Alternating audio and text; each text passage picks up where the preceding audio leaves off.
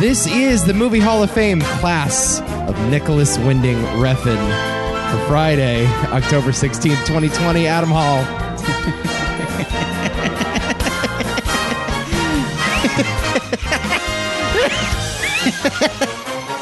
That's my Joker laugh. I can't believe you're doing this. Look at us. Look at us. it's Halloween, yeah. which means it was time for the devil's bargain. you watched you did you actually watch these? I did. I did indeed. I watched every single one of these movies front to back. I'm proud of you. every single one. it's Halloween time, and so we decided a little sadomasochism was in order.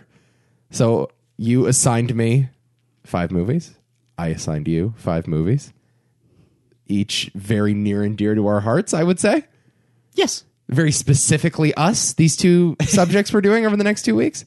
Um I mean eh, you get a much broader idea of my taste through these five movies we're going to talk about versus the five I'm going to talk about with yours. Definitely. um, which I kind of like. I mean, here we have a very dynamic list, oddly, which I'm not. I don't think you were totally prepared for. I'm gonna guess. I'm sure at least with those first two movies, you were like, "Oh, Yeah, I was surprised. Sure. yeah. Yeah, I, I was surprised with what I ultimately watched. Yeah. I think I had a preconception going in, and I think many of those preconceptions were confirmed, and many of those preconceptions were challenged. yep."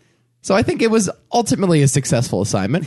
I I just predict a very messy array of opinions with this one, which is kind of why I was excited about it. oh, it's a mess. Yeah, that that's that's all I care about because I yeah, I mean it's very obvious like my feelings about these movies, you know. Yeah. It's sort of sort of um, formative movies for me personally. Uh Uh-huh. huh. Yeah. And also, the ones we're doing next week are very formidable, formidable to me. Formidable, Eh, both formidable and form, form, Formidable. formidable, oh, so they like went against you. formative. They- formative. There you go. There's the word. All of them.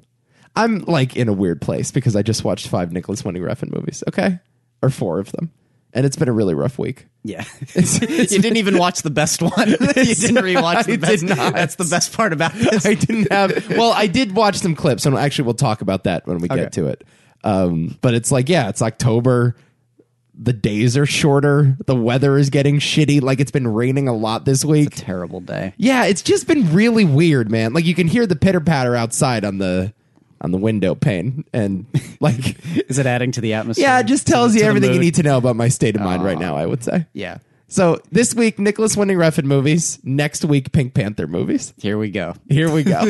I'm I'm very happy. We're finally here. We're Yeah. finally doing it. I just want to ward all of you guys. This is one of those episodes where half of the stuff I I feel like this is going to get about as hyperbolic as we've ever been. so take much of what we say and, and do with with some grain of salt. Yeah, we're gonna get pretty hyperbolic. About each other, I would say. Yeah. All right. This is okay. I think the most personal podcast we're ever gonna do. I think just in terms, of like mudslinging. Ooh. Yeah. All right. All right. All right. I think so. Okay. Let's talk Nicholas Winning Refn, though, shall we? Five movies were nominated for induction into the Movie Hall of Fame. One of them will get in.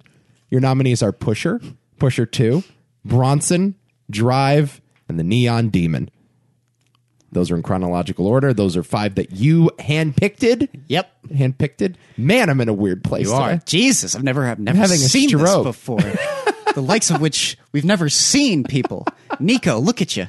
There were five other movies though that you could have chosen that you didn't. No. Those include 1999's Bleeder, starring John Turturro, right? Or is that Fear X, starring John Turturro? I was like, what? Wrong. I didn't watch them. Okay, 2003's Fear X, 2005's Pusher Three, 2009's Valhalla Rising, and 2013's Only God Forgives. I have seen every single one of them. Congrats, Yeah. yeah. proud of you. Varying opinions on a few of those.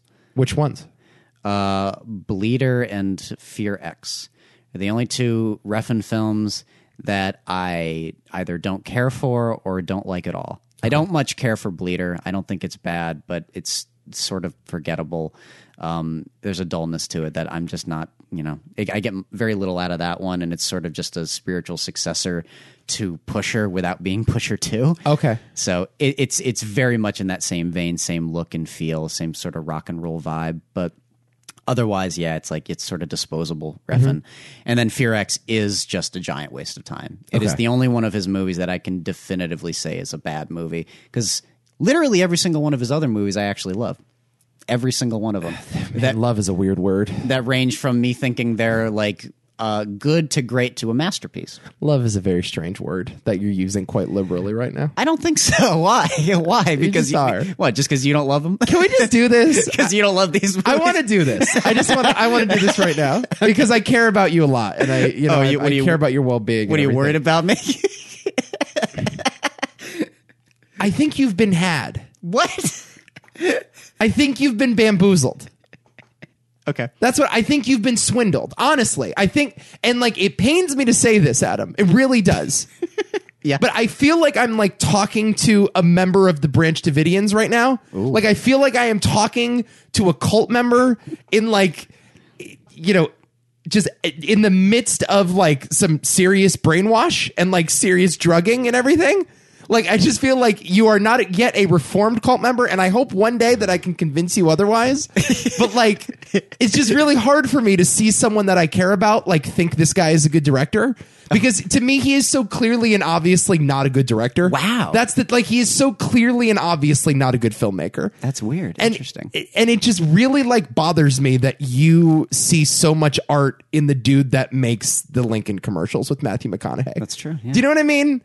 Like, I, just watch one of those fucking commercials, like Matthew McConaughey talking to a bull in the middle of the road, and there is no humor in that thing whatsoever. There's none. Like, you can tell there is no wink, there's no nod, there's no indication at all that the filmmaker is in on the joke how can you watch that and think, you know what, this guy is really pushing the envelope? because that's why I love it.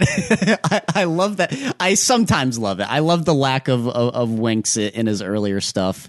I really love it in his later stuff. Um, there's a lot. There's a bit of irony to some of the stuff that goes on, and like say the Neon Demon that I get a real kick out of. Um, and yeah, um, is is. I mean, dude, like you're you're a fan of high art and low places. I'm surprised you don't like this stuff a little more. What do you think I think of it? no, look, I'm I'm cool with like low art. I'm cool with trash. What I'm not we'll cool get with- there, too. Don't No, worry.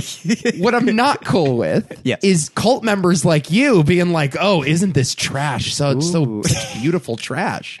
oh, see, Like I want to no. you know what it is? I'll tell you what it is. You know that Oh, boy. Twitter account that's like the one perfect frame or whatever. It's like at the perfect frame. Yes. One perfect image, whatever. I think so. And it's just a still of like just some dude that that's like I don't know, like has like blood running down his face, and there are like some light gels that they're using. It's and it's like there's a lot of contrast in the color. And like film Twitter freaks out because it's like, look how beautiful this poster is. I want this poster on my wall. And that like just lacks a fundamental understanding of how film is supposed to work and how cinematography works. Like movies are not made so they can be hung on a wall. Movies are be ma- are made so they can work in motion and they can take you to a, a world that you haven't yet explored and they can teach you something and they can say something about the human condition. Sure. And every single movie, at least now, maybe not at the beginning, but every single movie in Nicholas Winning Refn's career is made with that one perfect frame like mentality. all movies are made with a perfect frame mentality. I though. no, that's not true. Why- it's definitely not true. well, not with bad filmmakers. I think every filmmaker gets into the business and they plan out their shots to be like, this is exactly what we need to do. This shot is the perfect shot for this moment, so on and so forth. yeah, but they work in sequence with one another, though. And these don't. No, I honestly no. I don't think they do. And I disagree with you. I, I, I don't think they do. I think, like, listen, the, the phrase style over substance is something that we have said time and time again on this podcast, and it's become a cliche. And we've had this argument before, but like, this is this is the problem, right? This is patient zero. Like, th- th- this is all you need to see here when we talk about style over substance, and when critics like get on their high horse because like there's too much flash and a director gets in the way and they insert themselves too much into a particular subject matter. This is what they're talking about Yep. here. You know what I mean? Yep. And it is really bothersome.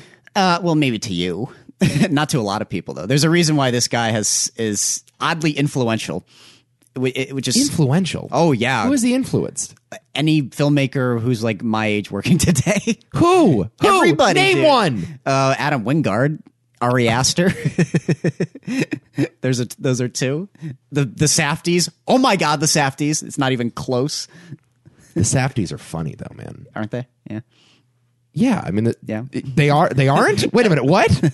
What? What you don't you don't Excuse me. I hate to tell you, Nico, they ain't that funny.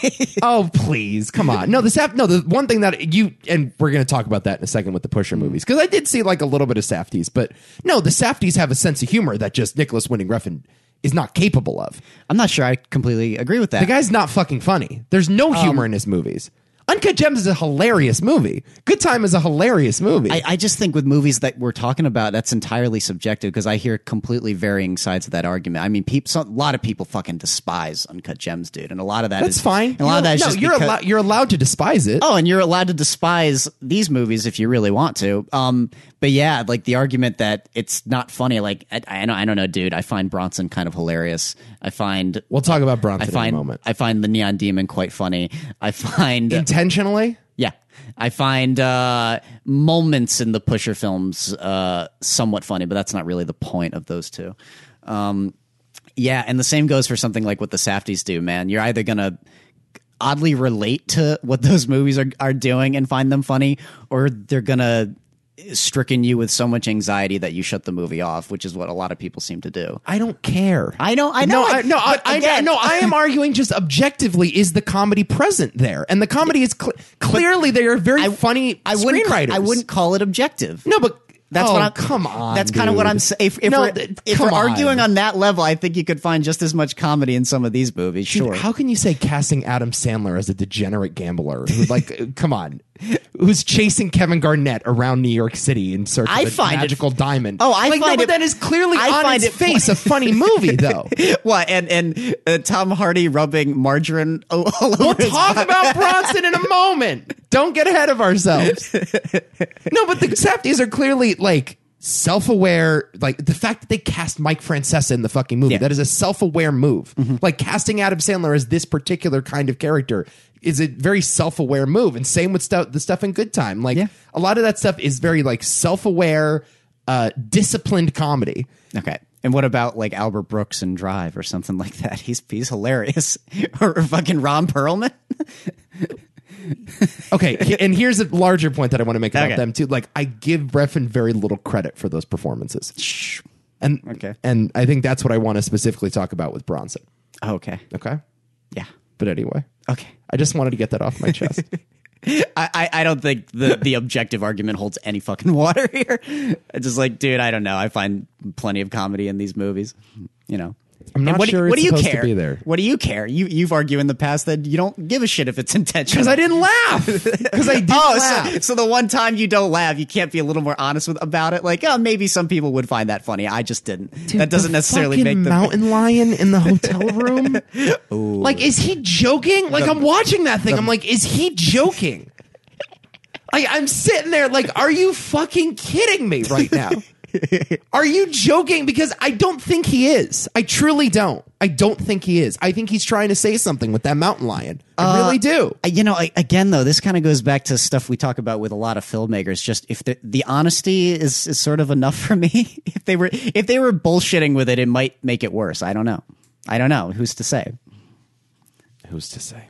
At least, at least, it, hey, at least he goes for it. All right, whether or not you think it's bullshit, and sometimes it is. Uh, yeah, man. Hey, at, at least he has integrity. You know, I can't say that about half the filmmakers in the MCU repertoire. The man definitely has integrity. So much integrity, actually, he's turned down a number of high profile projects over the years. Yeah. Uh, for a while there, I think like his Wonder Woman project was in the works. I think DC actually had a meeting with him about the Wonder Woman project. Eh, the Wonder Woman thing's a complicated beast altogether, though. Like, because George Miller was, I think, also attached to direct that and turn that down. Yeah. Ultimately, it didn't work out. He Nicholas Winding Refn just loves Wonder Woman, so he and as, as soon as any higher up gets word that a that a high profile director wants is, is interested in our subject matter, they'll talk to that person at least. Right. You know, it happens all the time. Yeah, I, he's talked publicly about his pitch there. I think also like there was a Batgirl project in the works, right? He was working on that as well, sort of moved off of that project. He was going to do Spectre. I remember this like eh, you know vividly. Uh, I think he ac- actually was offered Spectre and he turned it down. Was offered the Equalizer, turned that down. And believe it or not, before Soderbergh was attached to it, he was offered Magic Mike. Turn that one down as well. I think all those movies would have been plenty good if he had directed them. They would have been different, but I just think they would have been plenty good. I kind of want to see his Spectre. Me too. Like I want like I, I will talk about Drive in a second, but I just think he does his best work when he's not writing his movies, and I just sort of want to see what he can do just visually with a James Bond movie, which is a basic James Bond script. I want him to still play it straight. You know what I mean? I still want him to make a Bond movie in the traditional sense, but yeah, then you can use your color gels, my guy. Sure. Do you know what I mean? Yeah, I, I think what's going to come down with this conversation is that a lot of the things that just annoy you, I'm just like, yeah, who cares? Like the the, the, the style over substance argument is, I guess, fair. I just don't understand it. I've never really understood it. Like, because to me, like, uh, and I've said this before, it's like I don't care if if you personally see that thing that he's doing and find nothing in it. I watch. I'm like, yeah, I get it. You know, Well, maybe style over substance is not the wi- right word. It is style in the absence of substance. Hmm. Maybe that's what it is. I don't. Is that a problem? Sure, it is. Why? Because there's no substance. Well, again, but Well, it's that- not- that- it- that's what that's what the directorial feat is, though. It's not style's fault that there's no substance. No. Like you're, you're allowed to be a stylish movie if you also have substance. I think that's the point. Yeah, we could split hairs on whether or not we think there's substance in these movies. We're, we'll never, we'll nev- we will never get anywhere. That's another issue here. I don't know. I watch this stuff and I'm like, yeah, just as as as a cinematic piece where I'm supposed to respond to it and get like an emotional reaction out of it and connect to it on some human level. Yeah, I, I get it pretty much every single time, even in the bad movies. Like even Fear X, which is not good, uh, I get plenty of it in that. Yeah, I, I think here's the point. Like, people complain about style over substance, but people love a Martin Scorsese movie, and those are about as stylish as they come. Like, Goodfellas is an incredibly like energetic directorial feat, and at no point do you forget that Martin Scorsese is behind the camera. Like, that is a movie where Martin Scorsese imposes himself on the subject matter. But that's also a movie with a lot of subtext and a lot to say, and like very weighty material. It's also the director's responsibility to impose himself on the subject matter. No. yes, it is. No, it's the That- director's job to tell the story in an appropriate way. and that's what he's doing. He imposes himself on the story. It's his story that he takes and he tells. That's what you have to do, whether you like it or yeah, not. but not at the expense of the story, though. At no point should you should you tell the story in a way that you see fit. What are you talking about? That is not right for the material. Just no, because it you doesn't. s- It, it doesn't matter. You're the storyteller. You're going to tell it however the fuck you want to tell it. You will invariably tell it in the way you see best fit. I know you're Mr. Auteur theory. and That's I what know, it and I is, listen. though. I know That's that exactly what it in is. your world, the director is the only person that makes a movie, and there's nobody else involved in the creation of that movie. But I'm just here to tell you that there's more than just directing. Uh, there's more collaborative stuff in, in the technical side of things, but it's always the director that's like, no, you can just not do that. Throw that out. Why dude. is it that ever since fucking 1970, like uh, everybody just agrees, every film nerd agrees that it's the director only that's depends on the responsible for a director movie. too. That's the other thing. And what the director says goes. Like I don't know. Like sometimes the director makes bad choices with a good Sure. script. That happens. Sure. Yeah. I'm not disagreeing with that. But yeah, what the director says goes, depending on the director. Yeah. If it's the Russo brothers, not so much. Because they don't care. They just want to get paid. But if it's something like Scorsese or if it's Refn, yep. Is your defense of Refn though that like, eh, like maybe you're not going to agree with every decision, but he's the director, so by virtue of that, he's always right. Is that what you're saying? Not that he's always right. I, just told you I don't like every single Nicholas Winding Refn film. But if you like his style, if you like his voice, yeah, like a lot of those decisions are going to, you know, connect with you. That's okay. There's nothing wrong with that. Gotta tell you, man, I don't like Jordan Peele, so there's that. I wouldn't necessarily say Jordan Peele's a bad filmmaker, though. So there you go.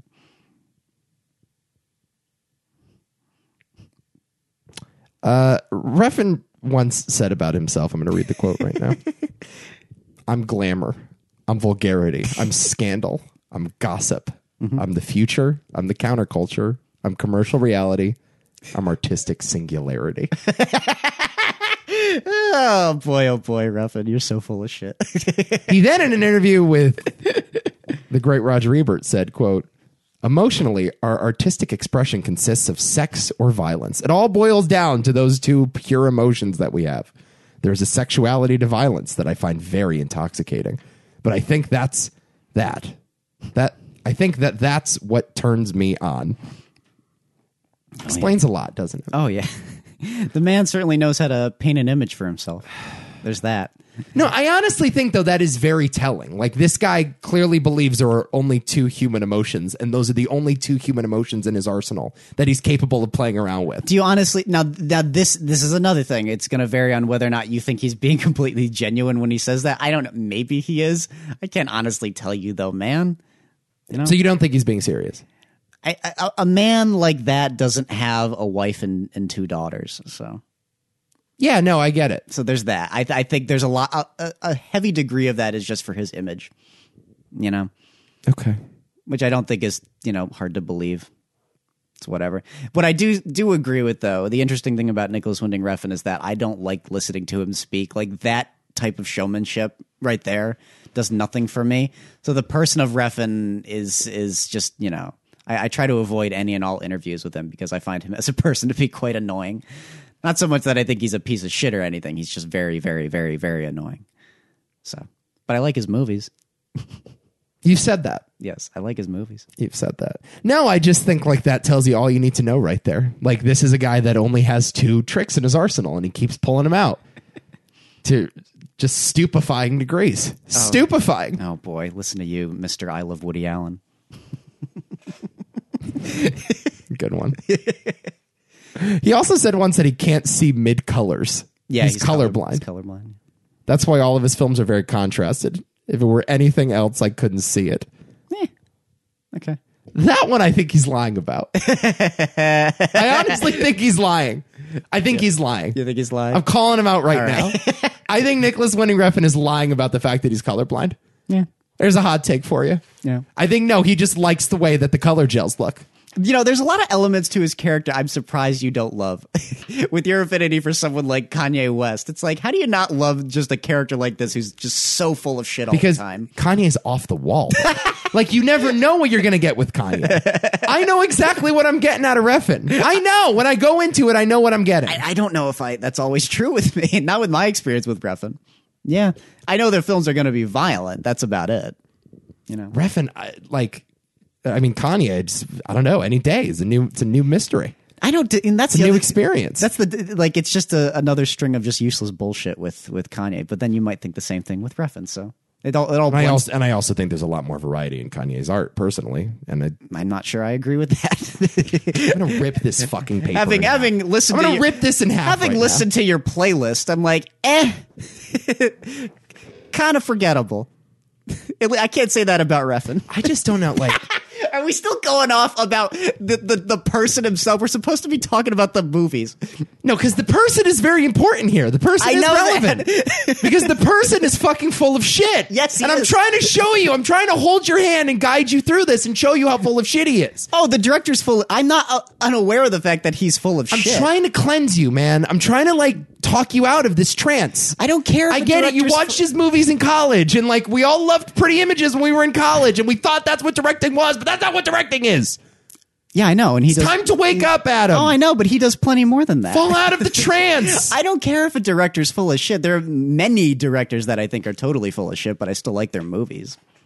You know, what do you want from me? you are Joaquin Phoenix in The Master right now. and I am Jesse Plemons, and I'm trying so very, very hard to be like, the dude's just making it up as he goes along. They're all making it He's up as they full go of along. crap. He's full of garbage. They're all making See it it, up for as what they he go along. is. Why don't you see it for what it is, Nico? How about that?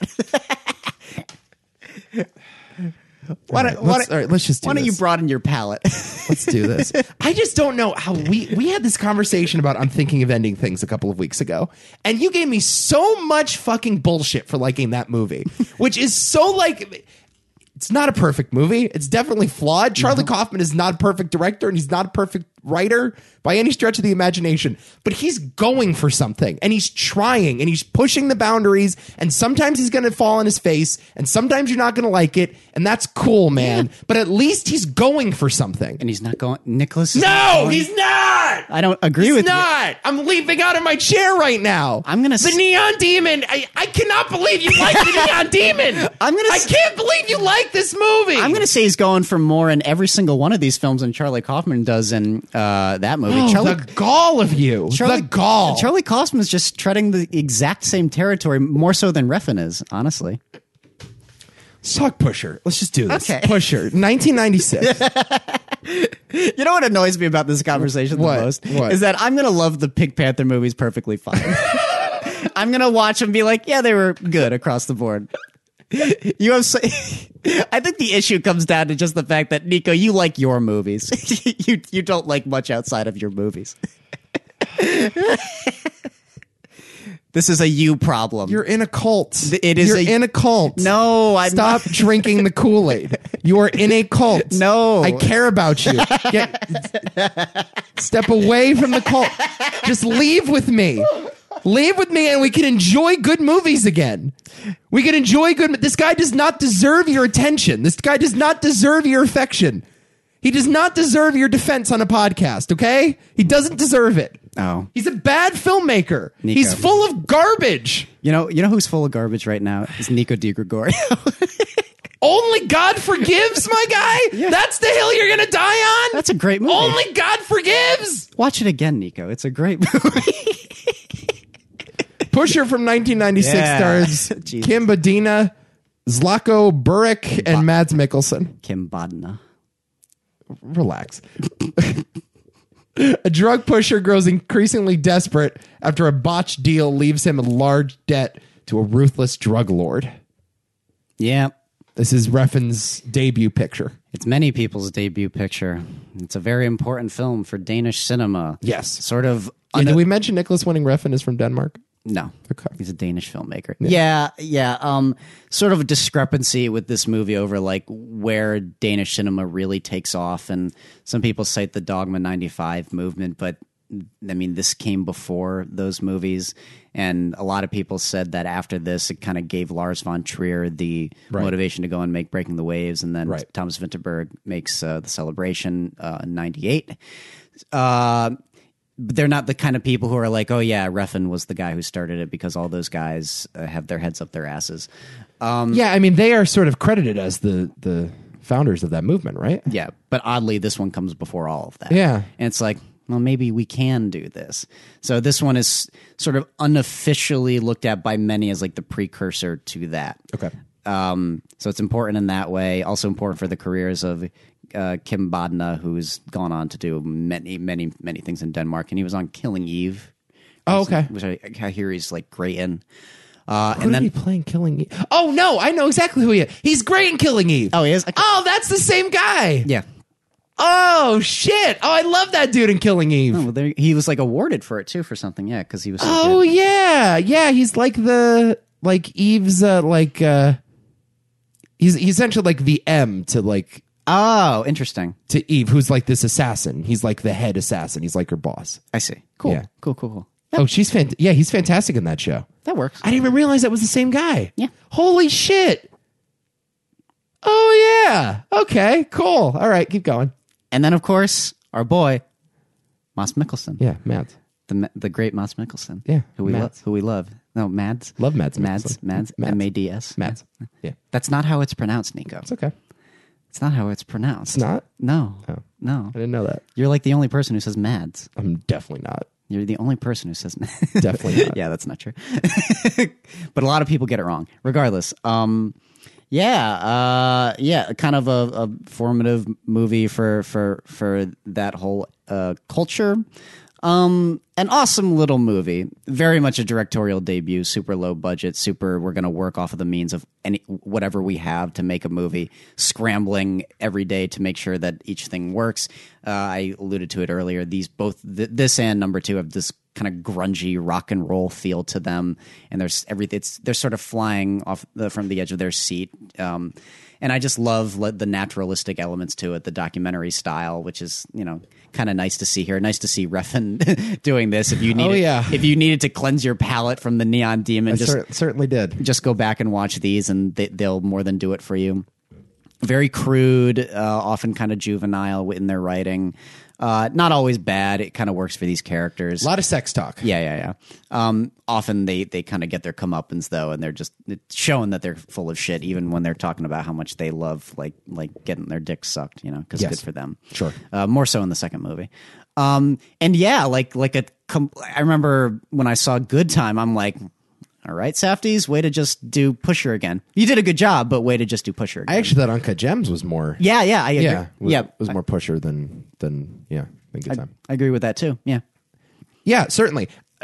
I, I thought uh, that yeah, Mads is always fun to see. He had a small role in this one. His role was expanded in the second one. We'll talk about that in a second. Um, loved the villain in this Yeah, me movie. too. Zacco, his name is Milo in this, right? Milo, yeah. Yep, Milo. It, it was just spectacular, and I love a movie with a good villain. I love, by the way, like like it, well, I guess we'll get into this is like the the way they treat all like the drug elements and just the lifestyle of these characters. I mean, far too often you see like this this stuff like heightened and it's sort of dreary and it's scary. Whereas this, you can just walk into a kitchen somewhere in a back alley and they're you know they're cooking some dessert. You know, Right. Try this, Frankie. You know, and it tastes like shit, but you know it's okay. Or even when he's trying to. Uh, pay the guy back desperately, and he's sweating. The guy's like, "Okay, okay, I'm I'm not gonna hurt you. Like, just give me what you got, please." It's like, "Okay, we'll try to work something out," and it doesn't work. He's like, "Okay, I can't do this. I, I have to hurt you." Yes. to make a point. Oh, he's very menacing, certainly. Um, and I am interested, you know, what they do with his character in the third movie because apparently he is the focus of that third movie. I love that third movie. Okay. Yeah, I liked this movie. Good. I did. Okay. I liked it. Okay, I'll give you one. It's one of those movies that's I wouldn't necessarily say it's technically great, but from a legacy standpoint, it has a greatness to it. Yeah. I actually like this one better than the second. Really? Hmm. And I know that you love the second one, and that is sort of understood as the better of the two. I thought, like, just the focus of this movie was a lot more clear, and, like, the anxiety of this movie is just palpable. And in the second one, there was just sort of a meandering lack of focus. Mm-hmm. Um, I guess we could talk about them in tandem with one another. Let's just, yeah, let's just talk about both of them right now. Okay, sure. Uh, Pusher Two, w- aka uh, with blood on my hands, colon Pusher Two, stars Mads Mikkelsen, Leif Sylvester, and Anne Sorensen, and that one is about Tony, who is sort of the sidekick to Kim Bodina, Bodnia, Badna. Bodna. Bodna. Mads Mikkelsen uh, is the sidekick in that first movie. He gets a lot more focus in that second movie, and it's sort of about. I'll read it for you. Tony is released from prison again. This time, he has his mindset on changing his broken down life, but that is easier said than done. Uh, I understand like Mads is incredible, and So, he's so good in that second movie, dude. and like a lot of that movie is just his performance. I I I don't know. I just found like a lot of it was just very meandering and unfocused. And whereas that first one is just very clearly like a guy needs $180,000 by the end of the day or he is going to die. Like there's just something awesome about that premise. I love a movie like that.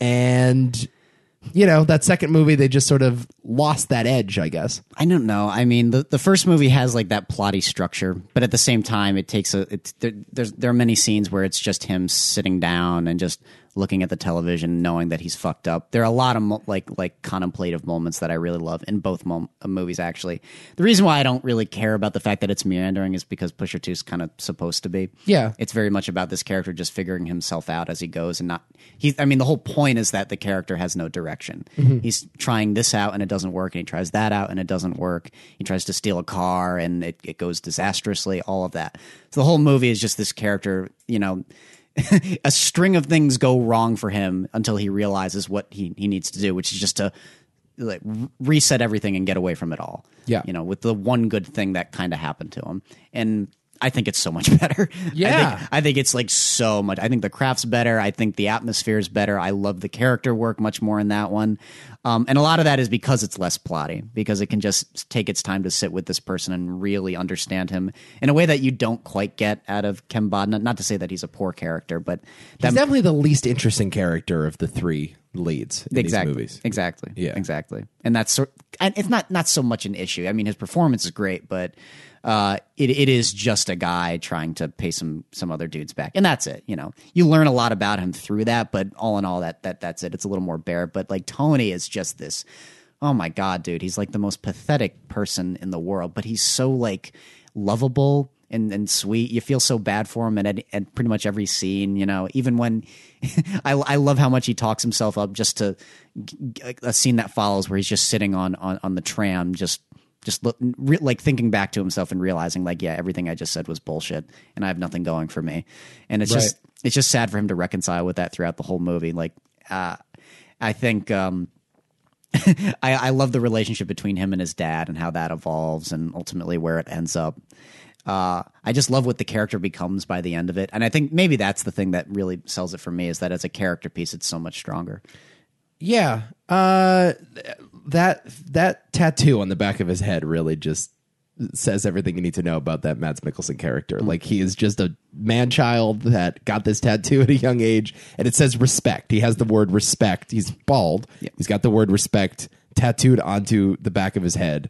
And it's like, yeah, like you're just never gonna get that. Like there's such irony to that whole like that visual motif. And That should be on the nose too. Which, Yeah. Which uh, surprisingly for Refn, it's actually not quite as on the nose. It comes to mean something later, Uh-huh. but it's not like as as blatantly obvious at first. Because like you just said, you you look at that and you're like, oh yeah, like he he just did that because you know a loser like him would do something like that. Right.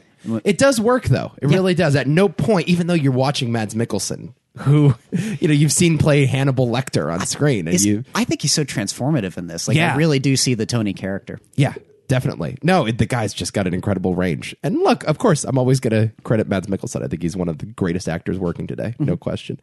Uh, nice to see in both of these movies, Refn in that cinema verite style, as you said, like the sort of humble beginnings when he didn't have the budget to, you know, rip up the body of Elle Fanning. Spoilers. it's just I don't know. It's nice. It's it's just sort of nice to see a guy just you know working with a camcorder in his backyard. Yeah. It's it's it's it's a documentary uh, uh, style that I, I, I like quite a bit, Hmm. and what lends what lends to these movies so well. One of the things I love more than anything, especially on rewatch, was just like detail. Yeah. my God, this movie is just full of so many wonderful gritty details, right down to like like like what he's having his actors do at times, like like when Mads Mikkelsen is uh, uh, at the party and he goes into the bathroom and he's snoring coke off of the toilet bowl, and I'm Yeah. just like, oh God, it's Disgusting. there's so many little things like that that just get me, and I love it. Down to like t- taking the time to for him to, to fuck with his friend as he's taking a shit, and little quirky moments like that that just m- crack me up. Speaking of that wedding party, who invites a stripper to a wedding? You would be very, very, very surprised. I would Yeah, elaborate.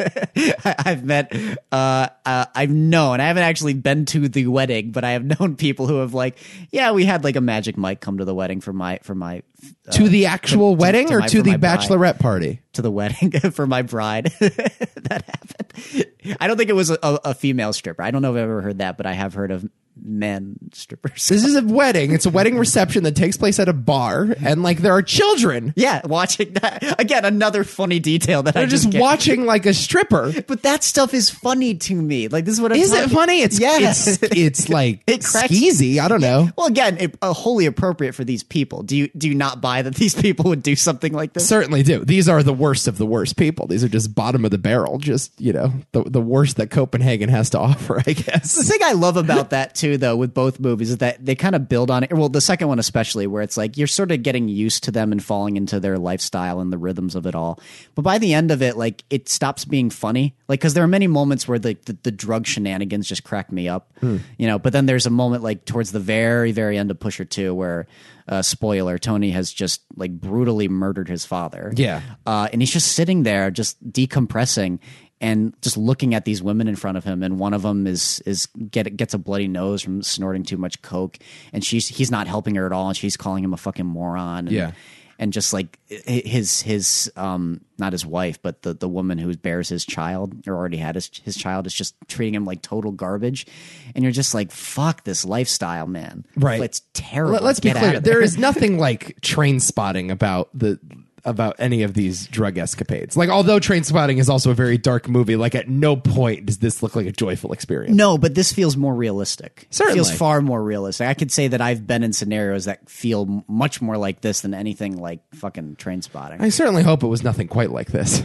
no, not not in terms of the nothing in terms of drug dealing. Don't worry, Uh-huh. but with the people, yeah, yeah, yeah, sure, You've been around people like this? yeah, a few, I can't say I've ever met anybody like this. yeah. I've met people kind of like this. Yeah. Okay. Well, at least you've been to Europe. Maybe that's the problem. Yes. Have you actually been to Copenhagen? No, Okay. I've been to Amsterdam. Not not so dissimilar. Makes sense. Makes sense. so some uh, influences that Refn credits here, um, major influences for the film include the Battle of Algiers, Cannibal Holocaust, The French Connection, The Killing of a Chinese Bookie, and Mean Streets. Those are his five influences. That makes sense. Make sense to you?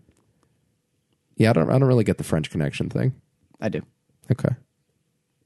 Have you seen Cannibal Holocaust? Yeah. And It's good. it is Yeah. really.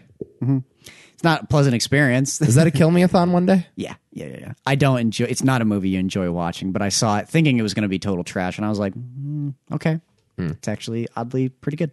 Yeah, I, I get what you're saying about that second movie. I do think that the, the lead performance is more compelling and like they are going for something a lot more nuanced and a lot more true in that second movie. But I just think it's a better story too, personally. Do I, I you? really do. Like the, the again, one of them is a much more like like serviceable mainstream story, and I've seen a lot like that, which is not a, b- a bad thing. Like I said, the way Refn tells that story is is quite refre- refreshing. But um, yeah, there's just something far more personal, personal and intimate about that second movie that speaks to me so much more. I just yeah, love, the stuff with the baby is really touching. I love and that ending is incredibly touching. I love that ending. You know what I mean? I, I think Pusher Two is, is you know. Is, I debate with myself a lot. I, I sometimes I don't always come out on the side that I like it more than Drive, but it's very close. I love this movie. Yeah. I, uh, I I saw a review online and they talked about this in reference to The Wire and how The Wire is a movie or is a show that takes the micro and makes it macro and they're David Simon is always like pulling the lens out to say something about the world, not just these characters. And this is sort of the inverse of that. Yeah. Like this is a movie about drug dealers and about the drug trade and about drug abuse.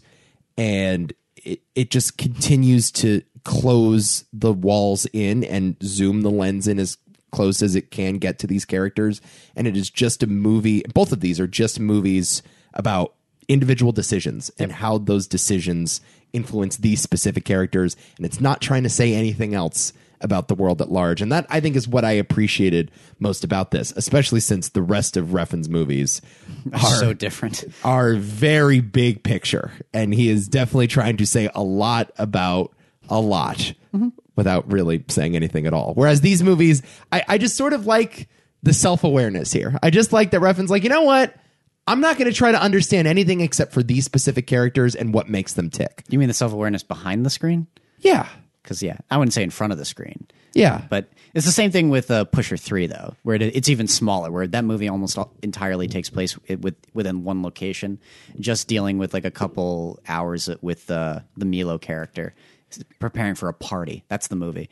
my point is, I don't think Refn is capable of tackling huge issues like female body image. Sure. Okay. And so I think he is better served cutting out all the bullshit and just making a movie about specific people. He's not capable of making The Wire. Very few people are, but he's certainly not capable of making The Wire.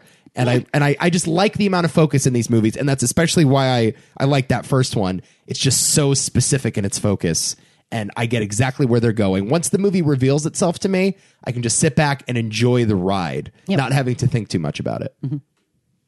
And that's how I prefer my Refn movies. Yeah. Okay. These, these two are you watch Pusher Three. You'd probably like it. It's really good. I think I would. Yeah. There's a really graphic scene, but again, like serves the the character of Milo quite quite well in that moment. Again, th- that one's the ending of that. It's it's it's much more bleak though. Mm-hmm. So Okay. Yeah, I like these two movies. yeah. Is that fair? And if you like these two movies, I promise you, you would probably like the third one. Hell, you might. It might even be your favorite. I don't know. Let's talk Bronson now. one I've been wanting to talk with you for a while. You're welcome, Jabril. My name's Charlie Bronson. Not good, Nico. I'm really bad. You're, it's you have to do a London Cockney accent. Do it. Yeah, I can't do it. Come on, They're give it a ve- shot there. Oh God, I, I I have to think of a phrase. They set me here, the funny farm. Starring Tom Hardy. if that wasn't obvious. Kelly Adams and Matt King. A young man who was sentenced to seven years in prison for robbing a post office ends up spending three decades in solitary confinement. During this time, his own personality is supplanted by his alter ego, Charles Bronson, named after, of course, the American actor Charles Bronson. That is not a coincidence. He uh, he named himself after that actor. Saw this movie when I was in high school. Huh, what a time, huh? High school. Yeah. What a time. Okay. Bronson. Yeah. Charlie Bronson. I would like to meet Charlie Bronson. You could. I would like to be friends with Charlie Bronson. Tom Hardy's friends with him. I would like Charlie Bronson to adopt me as his child. Okay. Are And I I want to spend all of my time with him. you saying you you liked some of this movie? Okay, I am giving Nicholas Winning Refn exactly 0% credit for this movie. Why? Because I found all of his directorial choices to be quite annoying. Really? I thought the like breaking the fourth wall theatrical thing at the beginning to just not work. You can cut all that shit out of the movie. There was no need for it whatsoever. All of the musical numbers, all of the weirdness that they inserted into this movie was totally unnecessary. This movie did not need to be as weird as it was because this performance is weird enough to carry the whole thing. This is an amazing performance. Yes, it This is. Uh, is a tour de force performance from Tom Hardy. yeah. This is incredible. And I've been saying this s- s- for a long time now, dude. This is for me at least it's very much Tom Hardy's best performance and it's not even close. I love a lot of Tom Hardy performances. Me too. You know me. Uh, I think I agree with you though. Holy shit. Like, I saw this movie and I was like just had my mind melted with how good this performance is. wow, is this a realized character by him? It's the whole movie. He dominates this movie, not only in screen time, but just in his presence. Like, he is the entire thing.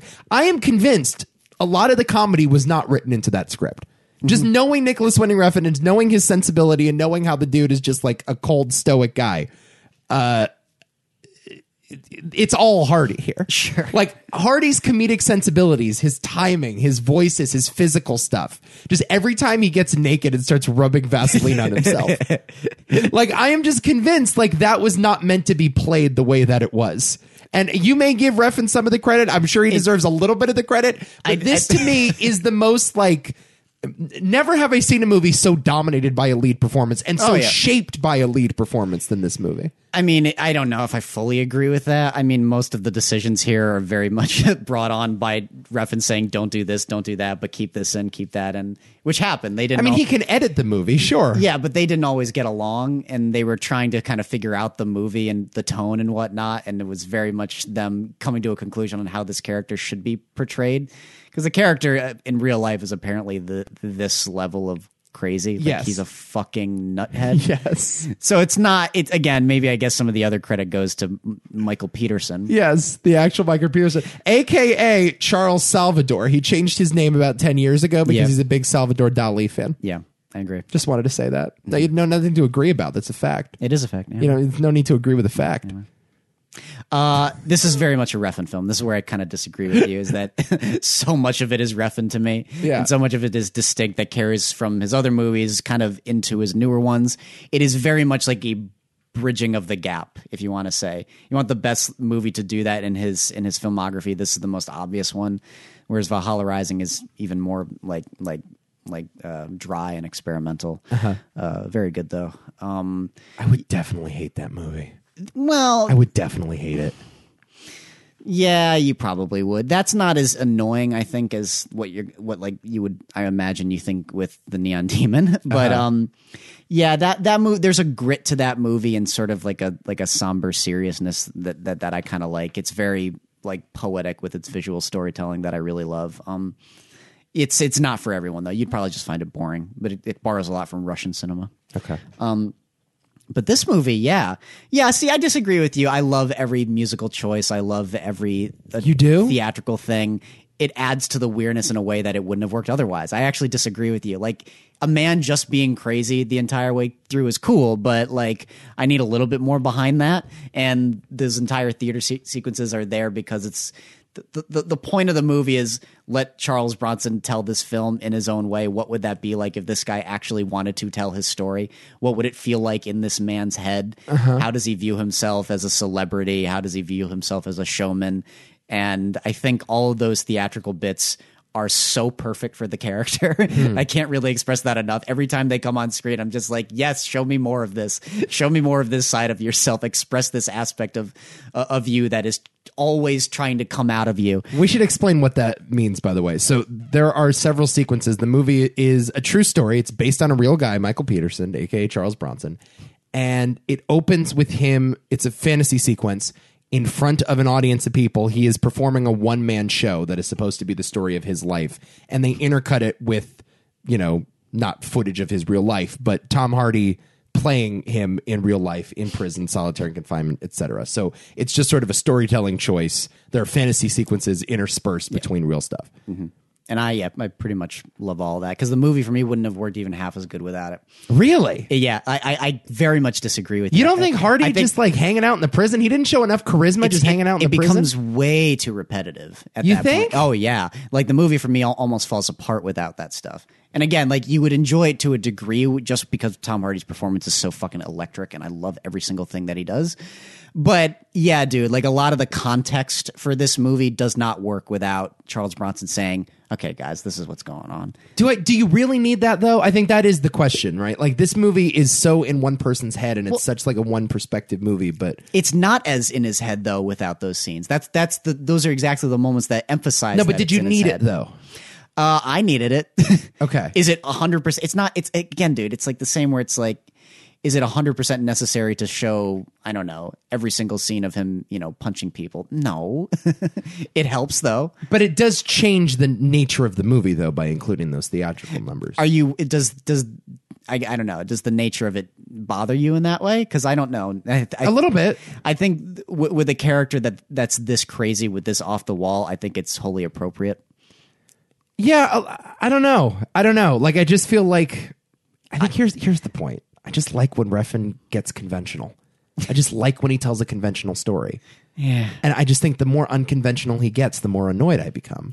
I don't, And I was annoyed this entire time. I was watching this, and it's like every time they cut back to Charlie with the paint on one half of his face, and he's like turning back and forth, playing two characters love at the that same scene. time. That's great It's like stuff. no, just go back to the prison cell. I just want to see him getting in fights with people. Yeah, I'm not sure the movie works as well. Again, like, uh, I, why can't you just like both? Because I think that the, the theatrical stuff is deeply, deeply entertaining. There's never a point where I'm bored or I feel like it's dull. There's many instances where I'm like, "Ooh, what is this?" It took me out of it. Really? did. Eh, see, I don't know. The, the the whole look and vibe of the movie uh, uh, sort of invites it. You know, a lot of that is the way it's filmed. A lot of that is the performances. It's kind of the showy direction. It doesn't necessarily bother me that the movie wants to go that cerebral because that's the movie. It's a cerebral experience. very Kubrick in that way too, in its style. Like it's very Clockwork Orange, um, like with the Malcolm McDowell sort of narrations. It- These narrations felt very similar. Actually, the two characters felt very similar. It's- and this movie is constantly compared to Clockwork Orange. Funny Yeah, enough, yeah, frequently. very Kubrickian in that way, but of course not Kubrickian because he's Nicholas Winning Refn and not Kubrick. Uh, but yeah, I don't know. I just I just like spending time with Tommy. I just like spending time with him. I just want to spend more time with him in the prison. Like the guy just seems You get- so fucking fascinating. You get plenty of that though. You get a lot of that. Like this is the type of crazy that I embrace. Nicholas winning reference crazy is not something that I embrace. it's something that interests Nicholas Winding Refn though. So in a way, it, it is kind of Nicholas Winding Refn's crazy. this is uh, this is what the real Charlie Bronson said about the movie. Uh, he was so impressed by how Hardy had managed to build up his physique for the role and how good he was at imitating him that he shaved off his trademark mustache for it to be used as a prop for Hardy to wear in the film. Quote, I honestly believe nobody on the planet could play me as Tom did. He is more like me than I am. In 2011, he was finally granted permission to view the movie. He was in solitary, so he didn't have access to movies at the time. And when he finally saw it, he described it as, quote, theatrical, creative, and brilliant. Uh, and he said that he heaped praise on Hardy again, but disagreed with the implied distance between him and his father and the portrayal of Paul Edmonds, a former prisoner and nightclub owner. He said that uh, that wasn't entirely accurate. The sexual, the homosexual undertones uh, to that character were not accurate this is what Bronson says about himself, and I just think that this is such a great quote. I'm a nice guy, but sometimes I lose all my senses and become nasty. That doesn't make me evil, just confused. I love this guy. Yeah. I want to give this dude a hug. Yeah, he's great, isn't he? He's so violent and he's so mean, but he never killed anybody. No. Just sometimes he gets a little temper and he hits people. He's an asshole. Yeah. he's such an asshole. Aren't we Bronson. all sometimes? He just gets a little confused. Yep. Great character work in this movie. Great character. Yes. Great character. This character really writes itself, though. Yeah. His character's fucking incredible. God, I love Tommy Boy in this. Oh, he's unbelievable. love him. and the, his star-making role. This is the one that made people go like, "Oh, you can act! yeah. Whoa, you can act!" yep, very important movie in that way. Uh, another little thing about the the storytelling that I love about this movie is how the passage of time is so uh, unspecific. Yes. There- there- a lot of like the, the details, like the, the the way the characters aged, are sort of forgotten. Yep. Uh, a lot of the ways that like like the, the, they don't change the aspect ratio, the film grain, any of that. It's entirely like one singular piece in that way. So the only things you really get are are uh, you know hi- him growing his mustache or him wearing his iconic glasses, and that's really about it. And throughout the entire movie, you have no idea how much time has passed. I love that. I love that. I love that because it's very accurate to the way people describe solitary confinement. Right. And I'm like, yes, that's that's perfect. The the the the the the the, the misunderstanding with details I just think is such a brilliant choice. And the again, it just it, it sort of adds to, to another level of this movie being so intensely cerebral and so about Charles Bron- Bronson trying to tell his story, which is why all the weirdness just it it it doesn't bother me. It only makes the movie better. Uh, yeah. Okay. I buy that. Yeah. Sure. I buy that. a lot of look at the Tom Hardy penis in this movie. I now now now we get to the real topic conversation here. a lot of the a lot of the hard Hardy. This is the this is the really the only reason why we wanted to do the podcast. Tom Hardy. Am I right? Well, here's my issue. What do you think of the penis? A little underwhelmed. I know, right? A little It's underwhelmed. a little underwhelming. I, I always thought of Tom Hardy as a man that was well endowed. I, am just gonna say it right now. Little underwhelming is an understatement, man. That thing. it's like Tommy, Tommy, Tommy.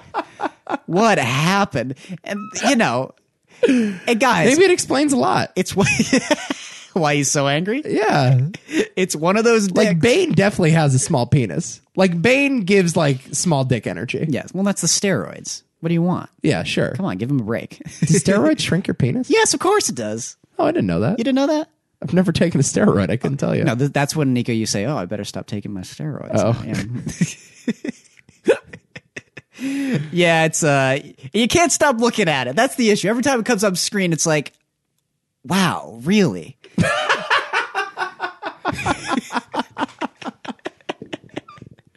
I'm with you. I'm with you. God, that scene where he takes the, the guard hostage and he makes him start rubbing faster, faster. Not on my ass, you fucking homo! Quickly, quicker, quicker, quicker, quicker, quicker. That's it. In the corner, don't milk cut. he just starts fucking punching guys. this movie's hilarious. Ready your knickers, eh? Because it's about to get fucking hairy. oh man, and the thing with the artist at the end, dude. Oh, so That good. actually happened. Did it? He actually takes the guard, the, the, the artist hostage, fucks around with him, drenches himself in black paint, and is naked. Wow. He tells. I've actually heard an audio recording of him telling that story. incredible. Weird, huh?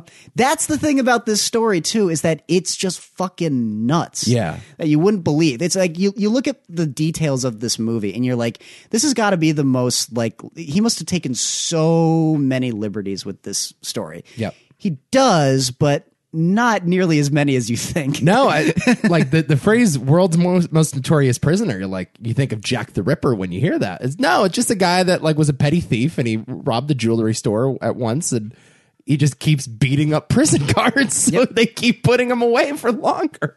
I love that though. It's like just just calm down. Oh, he punched another guard. Shit. God, we got to keep you for another five years, Charlie. Can't help himself. I love that it gets to the point where he's causing so much damage to the psychiatric ward that Yeah. they're just like, "W- w- we can't take it. Certify him sane. Get him the fuck out of here. Oh my god, when he's like drooling in the chair and the guy's talking to him in the chair.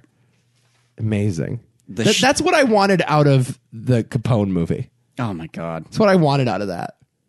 But you know what though? I I do think that this movie in a way has sort of you know given him that positive reinforcement that he didn't need to go out and make something like Capone. It's like, "Oh, I went for it in in Bronson and I did not play that movie straight at all. So now I never have to play a movie straight again." And that's sort of frustrating because Capone is really bad for the reasons that Bronson is really good. Yeah.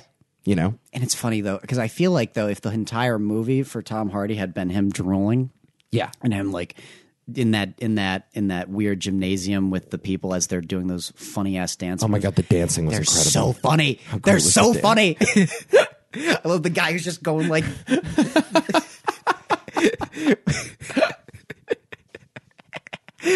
I, I watched I watched this movie a lot with my younger brother, and we just like we just get ready for that scene because it just makes us laugh so much. I will just start walking in my house, eh, or, or before he moved away, uh, I would just start walking in my house, and I'd be like, "Yo, Connor,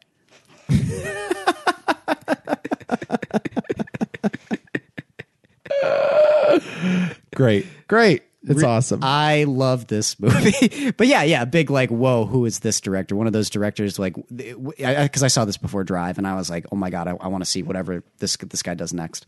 Have to. well, they did do something quite notable next. Drive in 2011 stars Ryan Gosling, Carrie Mulligan, Brian Cranston, Albert Brooks, Oscar Isaac, Christina Hendricks, and Ron Perlman. Nominated for Best Sound Editing at the Academy Awards. A mysterious Hollywood stuntman and mechanic moonlights as a getaway driver and finds himself in trouble when he helps out his neighbor in this action drama.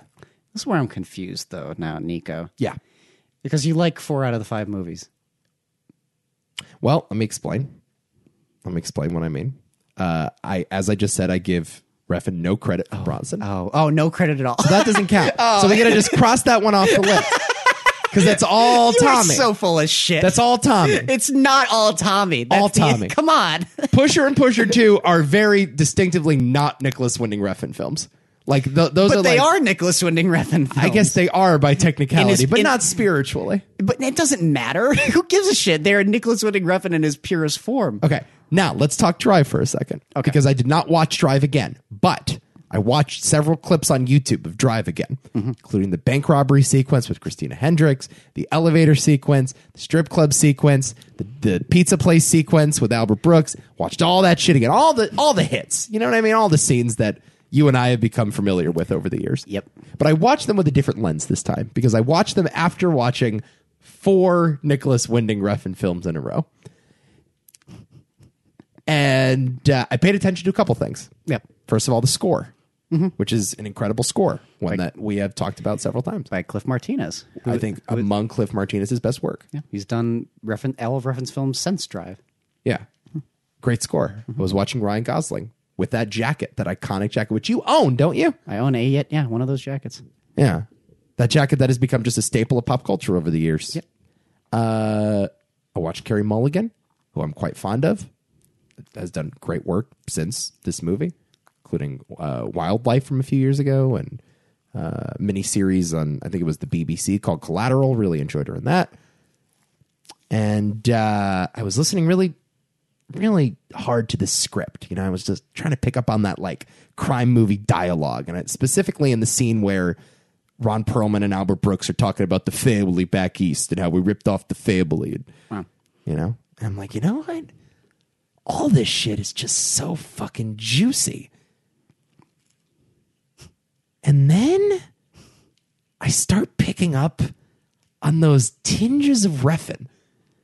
Like Paul Giamatti in Sideways as he's like, you know, just picking up a, a just a tinge of of the grape from the west side of the of the vineyard and like it just it just it's hard to it's hard to taste but it's there. It's there even if you don't notice it's there. Like I'm just detecting just a, a tinge of Refin and and I'm, I'm taking another sip and I'm like, oh, this is so fucking cool, man. Like just that, that, that scene in the elevator and just all of that sexual tension between Carrie Mulligan and Gosling and how he stomps the guy's head in. And I'm like, fucking A, man. Like this is like a great Michael Mann movie. Like, hell yeah. But then that slow mo. Wait a minute, where's that slow mo from? I know that slow mo. I, I that's that only God forgives slow mo. That's when Ryan Gosling is fucking beating a dude's skull in.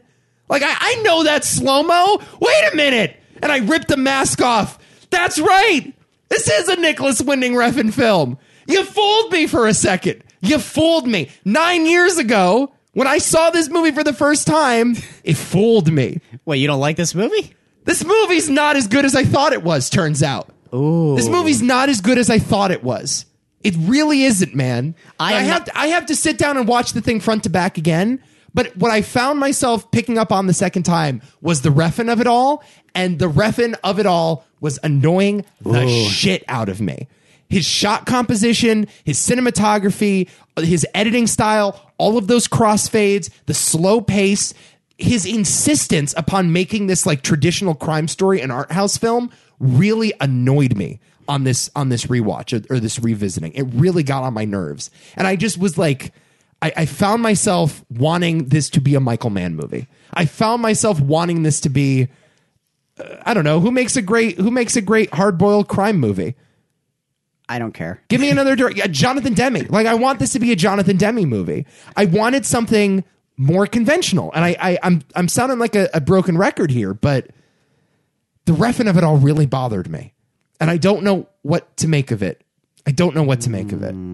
But this was a very troubling realization I came to yesterday, and I'm sorry for that because I really like this movie. In fact, I put this movie I think in my top ten or top twenty of the decade. Ugh, boy, Nico. Bothers me. First of all, I don't really care about what you're saying because you didn't rewatch the movie. Correct. Correct. So that's a problem. Correct. So everything you just said doesn't matter. I Uh, think it matters a little bit. uh, no, it doesn't matter at all. you have no context for those scenes aside from like you know just watching them on YouTube. Yeah. you got to watch the movie. Yeah, but I've seen those scenes many times before. I've seen the movie several times. watch it again. Okay, I will. Uh, th- Nico, no offense, but this is a bad take. Okay. Okay. again, the refin of it all is what makes this movie good because otherwise it's just another conventional stupid crime movie. Right. And the problem, I- Exactly. yes, yes, and the the issue, I, the issue I have with it, Your point? yes, that, that, that my point is, What's your point? my point is like everything you just said is is meant to be like pejorative, like the Nicholas Wet refin of it all. Yeah. But like, like, there's nothing better than that elevator scene because of how much he in- interjects himself into it, and because of how much like heart and soul there is to it. Oh, let's be honest. And here. my this is a God- man without any heart and soul. Come on. G- s- Settle down here. Oh my god! I, Like, you're allowed to call the take bad, but let's not pretend that this dude is like, come on. in one ear, out the other. Please. Moving on. How much heart and soul is in that elevator Not scene? pretend this man is Steven Spielberg. when he when he arri- when Take he it easy. arrives and, and finds Brian Cranston dead on the ground, and the attention to detail in that scene, and how he snaps and goes after uh, uh, Ron Perlman's character. Like and just how beautifully done that is. Shot composition bothers you. This is one of the best shot films of last year. I think I said it was the, the best shot Yeah, movie when we It's- did that podcast. It's one. It's every. that- I was my choice for best cinematography. I, I don't care if you don't like the way Nicholas Winding Refn tells his stories. I don't even his detractors won't even go as far to say that his movies are poorly shot. no, they look cool. No, I don't just mean the No, way they look I know, cool. I'm not just talking about the colors or the lighting. It's just like again his shot composition and what he chooses to focus on. You know what scene I watched? What? That chase sequence after they robbed the bank. Oh, or yeah. the, the convenience store or whatever. Not bad. Th- that car chase, I was stunned how bad that scene was. Hmm. I was stunned, like how poorly that was like executed and edited. Like I was watching that scene, I couldn't tell what character was in which car. There was no sense of tension at all. Like it, car chases are weird. I'm not a huge fan of car chases because I'm not a huge Uh-huh. fan of cars but i- it's sort of funny. Nicholas Winning Refn himself says that he does not have a license. He doesn't know how to drive.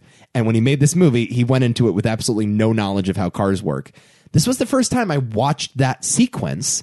And I thought, yeah, this is a movie about cars directed by a guy that knows nothing about cars. This is a guy that It's doesn't not a own movie a car. about cars though. Well- I don't care if it's called Drive. It has nothing to do with cars. you know what I mean. I'm just saying, like, that scene is a car chase directed by a guy that has never driven before. Mm-hmm. And it makes sense because it just, it's, it's very, like, inarticulate.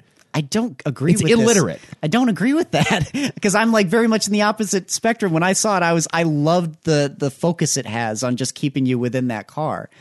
No, there's a lot of shots outside of that. There car. are, but like every time it cuts back to them, it is always with Ryan Gosling or Christina Hendricks. You Yeah. ne- you never lose your your placing. You never f- don't understand where you are, and you You know always when like that car flips over, almost flips over at the end of that chase. It's like the, the most underwhelming aspect of it is the fact that it doesn't do like a great wreck. That's about Yes. that's the only thing about that that doesn't quite work for me. But Who cares, man? It's still a great scene. I've seen too many Fast and Furious movies to be amazed by that scene. I don't know. I just found that scene to be a little lackluster. I suppose next to those movies, I don't think it's it's the whole conceit of the movie though. It's not a poorly done car chase. Are you arguing that it's not good? Yeah, I'm arguing it's not good 'Cause I just don't No, think- I'm, I'm arguing it's not good. That's what I'm saying to you, Nico, Yes. that's incorrect. I'm saying I watched the scene. That and I is- say, I'm saying it's not good. That's incorrect. Uh, there are good scenes in this movie. That is not one of them. That's, what I'm. That's what I'm telling you. No, that's wrong. that is a wrong take, dude. There's nothing wrong with the car chase. A lot of the other thing that works about it too is just how like matter of fact it is. I love when it cuts back to Christina Hendricks as she's freaking out, and I love how it intercuts with Ryan Gosling and just getting an idea of what he's feeling in every gi- given moment of of the chase with his expressions. And that's the thing that works about it. It's emotionally quite sweeping in that moment, and it's just tense as hell. I just love how like in it you are emotionally and you're not thinking about anything else besides the car crash or not the the car chase rather and just how that stirs up within you. There's also no music in that scene which is also quite fitting. Mm-hmm. Uh, I don't have anything wrong with this car chase, man. Let's move off. The, let's I move off think it's the quite car good. chase. Let's move off the car chase. I- I just found myself really annoyed, and again, I didn't watch the whole movie. I understand this, but I found myself very annoyed how art house it was, Who cares? how man? artsy fartsy the thing was. Why is that a problem to you? Why is that inherently a problem? I don't think it's inherently a problem at all. No, I, I don't think it's inherently a problem. I think it's it's a problem in regards to this material Why? because I think the script is like really good. The I think- script's fine. It's not like a great script. I, and I think the actors are really good, and I Yeah. think the music is really good, and I just like Why do, why can't that belong in an art house movie? What what what is your issue with that? it just took me out of it.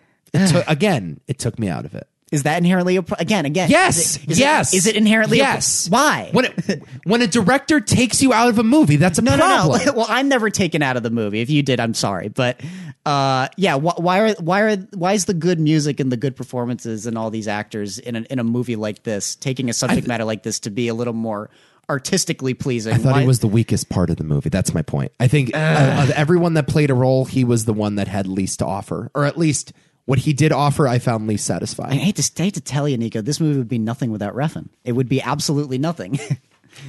I, I think every single artistic choice in this movie is beautiful, and it's and it says something about these people. I Let me be love it. clear. I like this movie. I really like this I'm not movie. sure you do. When I first saw it, I adored it. I seriously. I saw it for the first time and it was again 2011. I was a junior in high school and it blew my fucking mind. And it was I think one of those movies that really like got me into you know, more idiosyncratic film. Like at the time I, I was just a Spielberg guy, I guess, and a Scorsese guy. And and this really like pushed the boundaries for me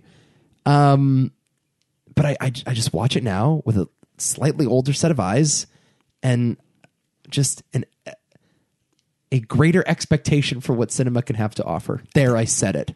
Yeesh, man. There I said it. because this is as good as it gets. I saw this uh, and immediately. Not as good as it gets. Yes, it Citizen is. Kane is as good as it gets. This is not as good as it's it one of the gets. best movies I've ever seen. Oh, is please, Drive? please, yes, it's come on, fantastic. settle down. I don't care, Nico. Settle down. I don't give a shit. I don't know what you're talking about. High school was fun, man. Yeah. high school was fun. I, I enjoyed when the guy got his skull beaten in on the elevator. back in I'm the one day. to say when movies I loved in high school don't age well. There's a reason why I don't much care for Inception anymore. But you know, I loved it back then. I don't love it now. I'm not one to be stupid about that stuff.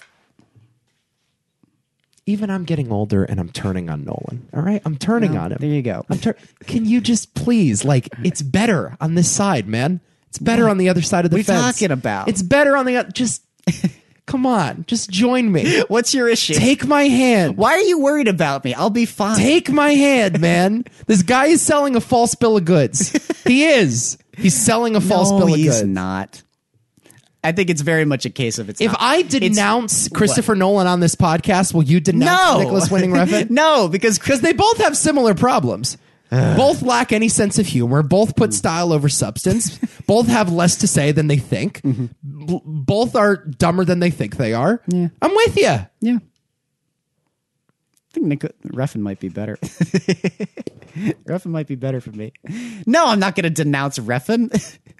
Come on, man. We No. can do this together. Why would I do that? This can be very therapeutic for us. no, I have I have long since denounced it, Nolan. I don't have any issue with that. I want to be clear. I really much, I ver- very much like Drive. Very much. I love Albert Brooks in the movie. Mm. Yeah, man. As I love Albert Brooks in every movie he's in. He's incredible in this. Y- your your insistence on just like the performances though. Like if this movie were even quieter, you would hate it, and I might even like it more. No, I don't want quieter. I just want more Mm. conventional. Why? Why do you want conventional for a movie that is about people trying to get money? No, give me something. There's fr- nothing wrong with convention. I didn't say there's anything wrong with convention, but there are so many fucking movies like this. You have Transporter if you want that, dude. Yeah, but Transporter doesn't have the performances, doesn't have the score, doesn't have the script that this. So what? That's conventional. That's what you're asking for is transporter. Give me something crazy or give me something more ambitious. That's all I want. I don't want something that's conventional, man. Not for a story like this. I've seen too many of them. Okay. They're lame. Okay. And not every Michael Mann film is good. I'm sorry. No, certainly not. So there you go. certainly not. Yeah, you you like you like your Manhunter a lot more than I do. Listen, you you want to bash Public Enemies? Go for it, man. You want to bash Black Hat? Go for it. Don't Public you- Enemies is whatever. Don't you dare drag Manhunter through the mud. Yeah, on a Manhunter's- podcast like this. Yeah, Manhunter is not as How good. can you at a time like this? Nico, here's a hot take. Manhunter is not as good as any one of these movies. How There's not at as- a time like this? This is a lot of fun. This is really. Are you trying to hurt Man, me? Manhunter Are is you trying to? Are you Manhunt- trying to embarrass me? Manhunter is. I feel like your is- mother right now. Manhunter is less than the Neon Demon. It's less than Only God Forgives. I actually like Only God Forgives more than the Neon Demon, by the way. But we're not talking about Only God Forgives. Thank God we're not. Does it make that much of a difference? I think Drive's a good movie, and I think at the time, like it was a super cool movie. I And think I'm it's a like, masterpiece, and I don't want to hear. I, I'm done with this conversation. This this take is bothering me, and you need to watch the movie again now. Let's move I on. should have watched the whole thing again. I'm sorry for not. I wish I could stand behind my convictions more. It's just I don't know. It's just a theory I'm having. Mm. I think you're trying way too hard. I'm here. not. I No, I'm not. No, I'm not. No, I am not. Let me assure you, I am not. No, sir. No, sir. Let's be very clear about this.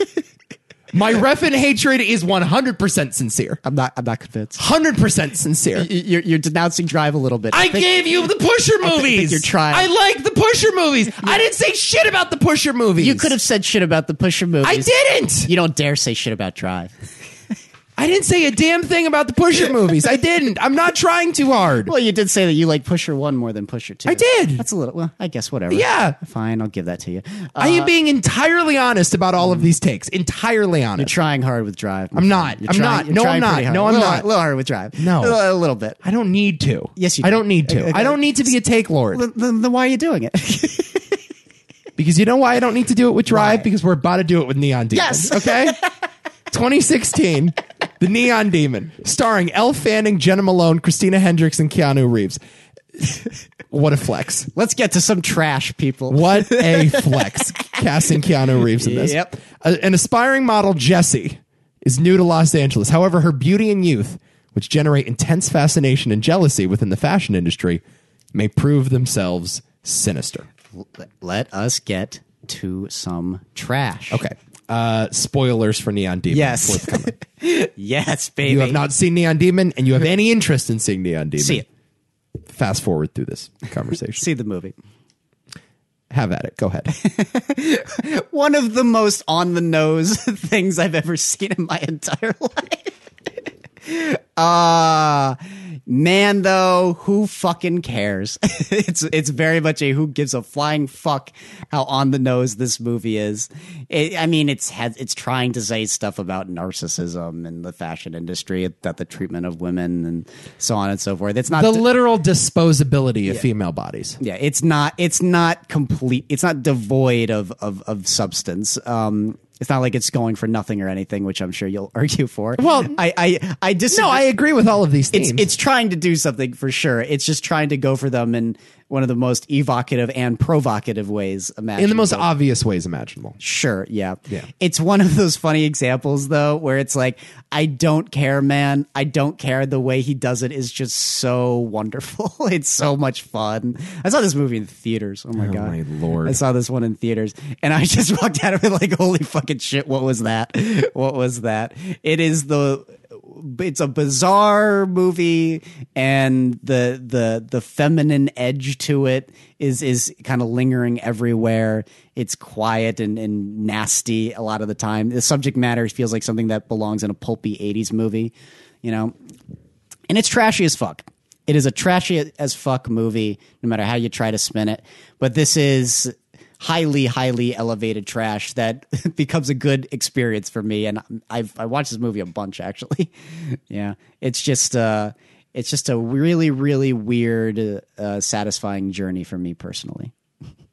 Visceral experience. That's all I want. It's a film.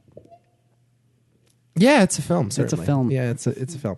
Um, look, y- you wanted to scandalize me. You wanted to provoke me. You wanted to offend me. Uh, consider me scandalized. Is this what really gets I don't you? know. Like, cons- like consider on, me man. scandalized. How does this get you that bad? Whatever. Why I mean, is- fine, fine. I No, was hoping, I was hoping you would rise above it. All at- right, at I'm this point. offended. Great, good. We all had a nice laugh about it. Okay.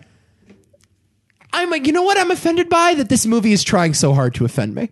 I am offended by the offensiveness. I'm not offended by the material. That- that is- that's whatever. like okay, Now like, you're now you're really trying. What's, No. What kind of statement was that? because the movie is trying so hard to provoke me, and it did. I, you know what? It reminds me of. It reminds me of like a prank show. It reminds me of like Punked What, like- or Ashton Kutcher. You know, is on here. or anytime like a friend of mine attempts to prank me and like the prank happens like oh your grandma's dead what Ah, just kidding your grandma's not dead great what did we all get out of that we all had a good laugh like you're laughing i'm not laughing but you're laughing like great are are we better people for going through that experience together Sure. i'm not sure we are i'm not sure that was necessary like we're- like i'm not even like that dismayed by the prank i'm just dismayed that you thought it would be fun do you know what i mean like i am i am not It's offend- a movie. It's not saying real. saying that my grandma's dead doesn't offend me but you telling me or having that idea and thinking it would be funny it's offends not me real, Nico. No, I know it's What are not you- real. What are you, 80 years old? it's just like what's this all for You're like the, you're like my my. i'm bored my- by it you're my- honestly i'm bored by it i'm bored by it I'm not sure uh, you're being totally honest with No, yourself. I am I am bored by all of like the edgy provocation. I'm Mm. just fucking bored. Okay. Okay. Great, big fucking whoop, man. You convinced me my grandma was dead for about 10 seconds. Have you seen another movie quite like this? I haven't. I mean, I've seen movies that No. that that No, be try hon- to offend me in, Be honest in with ways yourself. like this. Maybe they're not as like flashy. You know, maybe it's something closer to a Serbian film, which is a lot grittier than this. Like, you know, maybe they're not as well acted. Maybe like the cinematography isn't as beautiful. oh, but oh, this one is so much more pleasant to watch than something like a fucking Serbian film. No, I, I get it, but like I've gone through this before. Yeah, I've watched movies that are clearly trying to offend me in a very obvious way and I- that are I- very on the nose with sure, their social I, commentary. I've seen movies that are trying to scare me too, but Yeah. that, it doesn't matter. Th- those those individual movies are always quite different. yeah, no, I, I get it. I get it.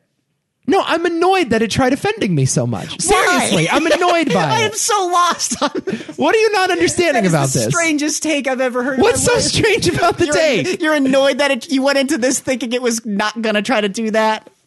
No, I, I, I am underwhelmed. I'm underwhelmed. You know what it was? I watched it and I'm like, that's all you got. Really? Really? That's all you fucking got? She ate an eyeball at the end. That's all you fucking got for me? like, seriously? He's trying hard, people. no.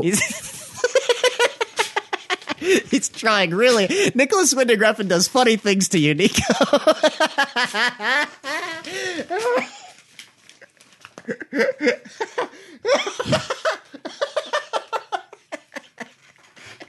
Uh, I'm having Like, what do you want from me, man? Uh, it's a movie about modeling in Los Angeles, and it turns out that a bunch of the models are vampires and they eat a girl at the end. Great. yes, yes, yes. Big fucking whoop, dude. I don't know.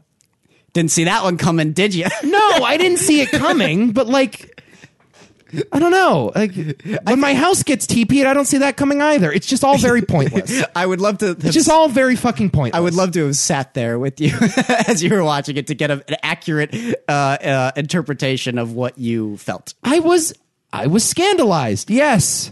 I was offended.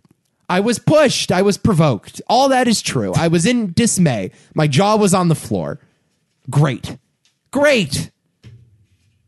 You satisfied with that as an experience? Are you satisfied with that? Sure. You're happy that I was shocked. I guess. Okay. what else is there to talk about? This movie's a piece of shit. It's a piece of shit movie. No, it's not. It's a piece of shit movie, okay? I think it's a very good movie. It's not his best movie, but yeah, it's uh, it's one of his better ones in my opinion. No, just as a pure uh, uh, cinematic experience too. Again, it kind of brings me back to like some of my feelings towards some of Hodorowski's films. Not as good as a Hodorowski film, but Who, by the way, Refn is a big fan of and actually is a close friend of. and you get definitely get it out of some of these films where it's like what he's trying to use the the the language of cinema for is is very much with it's a similar attitude shall we say you know in trying to and it's not even so much push the boundaries as it is just like like i don't know uh, not not not necessarily being afraid to provoke in, for for the means of telling a story that you feel needs to be told. You know, because sometimes filmmakers do that, where it's like they they want to tell their story, but they don't necessarily want to provoke it, even if it feels like it makes sense. And I guess that's what he's going for. Um, man, I don't care. It, this is a tasty movie. Literally. I love I love this world, and I actually I have a, a I have a you do? I have a great time with with Elle Fan Elle Fanning's character and and her little arc. I love what happens to her. And You do? Yeah, yeah, yeah, yeah, Big fan of what happens to Elle Fanning. yeah. Actually, Okay. yeah, it actually works well as like again so fucking ridiculously on the nose. It's a cautionary tale but it doesn't matter. I don't, it's one of those funny examples where it's like I don't really care if it's on the nose. I don't care if it's obvious. I don't care if I've seen it before. Here's the thing it doesn't seem But- like you like it as a guilty pleasure. No. It seems like you actually like it. no, it's a great it's a great experience. You know, This is what bothers me. Like, it's one thing if you came into it and you were like, you know, I get it, Refn, he's flawed, and like, you know, I, I I get that you're not going to gel with everything, but like, sometimes I just watch him and I and I eat it up because that's just what I'm into, and it, I'm not going to make a, a candid defense for him as like a great screenwriter or a great director. I'm just going to say he's for me. That's one thing. I do that with a lot of filmmakers. I do that with a- a bunch, man. Like e- even the worst Michael Mann movies, I still enjoy, and even the worst Aaron Sorkin movies, I still enjoy because I fucking eat up Aaron Sorkin movies. You know. I get it. You can like it ironically. You can like it with a little wink. Doesn't seem like you feel that way. It seems like you actually think this is a good movie. I, was, I, I don't think it's it's even controversial to say this is a good movie. not not a disliked movie either. sort of grown and, and uh, a lot of cult uh, uh, popularity. Certainly has gained a cult following. which I which I find, the haters still hate it. I, I find it surprising. It's not, it wasn't even that hated. It wasn't. It's it doesn't have the same cult appeal that Only God Forgives now has. But this and his uh his prior movie i have my, by the way my notes are in pieces now i can't read the notes i had notes that i wanted you're to read welcome. off but both only For- god forgives and this were both cheered and booed at cannes Yeah. there were massive boos massive walkouts but also standing ovations and i think like that's about right but like that's also like what he's tried to do and i guess more credit to him than yeah, Good, great. You made a movie about vampire models. yeah. I like a movie that gives me something, man. I took I took something away from this movie, whether it was a visceral experience or or or a pleasantly twisted story that I was very very entertained by. Not necessarily even the messages, even though I guess you could take some stuff away from it. I cer- certainly, I don't know. you could say you learned something about. It's the- one thing if the subtext is there and Yeah. you find it later, but this is a movie that is on the nose in terms of its subtext. Like it- there's- it- he's im- definitely trying to say something very obviously throughout the entire thing. there's there's imagery here and there that requires a little bit of thought, I suppose, but I'm not as interested in that. It's it's Clearly. it's more so for for me personally. It's just like in the same way I watch. I don't know. I watch Pacific Rim and I have fun. It's very very much the same way here. yeah, you find this escapism. Yeah, okay, fine, sure. Yeah. I get it. Uh, sex with a dead body, though. Yeah. Sex with a dead body. really? Yeah. Jenna Malone just humping a dead body. Hey, she went there, didn't she? That's insane. She went there. yeah. Necrophilia. And fitting for the movie with everything that it's getting. It at, was. with, with the with the, the sex and the violence and how that blends together and how it kind of warps these characters' perception of themselves and their crazy fashion industry. I just took it as like Jenna Malone was horny, and so she wanted to have sex with something, and the dead body was there. yeah, but that's a that's a, a plebeian's view of it, Nico. Oh, You need- right. you need Of to- course, you need I- to- I you need haven't- to really I haven't think about studied it. the Yeah, yeah, film. exactly. Close enough. I haven't given it the old Pauline Kael treatment. I, I, I would Really dug deep here. I guess I would I would have an issue with it if it felt out of place or inconsistent, and it doesn't at all. It's ve- it's ve- Okay, it's by very that part of logic, it. nothing in this movie would feel out of place. there, there is nothing that could happen on screen that would be like, ah, you know, this might be a step too far. If frogs fell from the sky, it'd be out of place. nah, it wouldn't. Yes, it it, would would. make yes, it would. Jenna Malone fucking eats Elle Fanning, bathes in her blood, and then several hours later, there's a scene of her spreading her legs in an explicit fashion, and blood begins gushing from her nether regions. That's true. Nothing is out of place. Nothing's out of place. Again, though, that fits very very clearly in, in like those those those uh like like the DNA of this world just being infused with sex and violence. Though it still fits. Yeah, I get it. I'm, fi- I'm fine with it. He's a horny, violent man that Nicholas Winning Refn I don't know why this movie bothers you so much. It's in in a way. what do you mean? I don't know why it bothers you so much. We've been doing these podcasts for so long. We've been doing. Why is this a thing? this really gets under your. s- mean? Why does it bother me? Why does it get under your skin so much? Who cares? What's the big deal? Why is it? I, I'm looking at this very honestly. a- Actually, Because you know why? It's provocation for provocation's sake. That's why. is it? Yeah. Is it, or is it for artistic sake? Ex- you know, is it a means of expression Well, for this maybe those are director? one and the same thing. Yeah, Maybe that's a film. Maybe. Doesn't mean it's not a blast. This movie's so much fun. it looks like when you know when you used to go to like 3D movies in the theater and you would just watch it without the 3D glasses, the red or blue 3D glasses. That's what this movie looks like. it's like it, you're, it's a 3D movie, but you're not wearing the glasses. Well, you wouldn't be able to see anything. so it's just is the issue. Sure, but it's all just red and blue. No, no, it's red, blue, yellow, purple, white. Yeah, there's some white. I, I think there's a ton of uh, uh, color here. There's some white. Yeah, my god, it's so annoying. It just gets on my nerves. it's on your nerves, but it's not bad. gets on my nerves. I'm sorry it doesn't work for you, Nico, but that doesn't mean it's bad. How about this, Nico? You're think I'm thinking of ending things is not an objectively bad movie, but it doesn't work for me. Does that make you feel any better? the lion really was like, what? Seriously? it's a cougar or a mountain lion. You could call it a mountain lion. I'm Fucking fine. lion in the hotel room? What's the issue with that? Oh man, Keanu's in this movie playing against type. Like, I love you're Keanu. trying in this. so hard. God, I love He's Keanu in trying this. so fucking hard. He's good in this. He's trying so hard to get under my skin in this movie. Refin is. Do you have an issue with Keanu in this? The music's great too, by the way. Fucking love, No, Keanu's fun, I suppose. I don't know. love the music. Like whatever. Didn't like seeing Elle Fanning get eaten. Didn't like So Elle Fanning was actually 16 years old when she shot this movie, and that makes me very uncomfortable because she's very sexualized in this movie. kind of Did not care for that. she is. The scene where she strips down naked, nothing is shown, but she's still nude. Well, she's not actually stripping down naked. I'm sure Didn't care for it. you don't see anything. now that actually does, interestingly enough, say something about the industry and the perverted qualities and sort of how the the, the men treat the women, e- regardless of, of of age or creed or anything like that. It's just they're they're just they're just used as props for their pictures.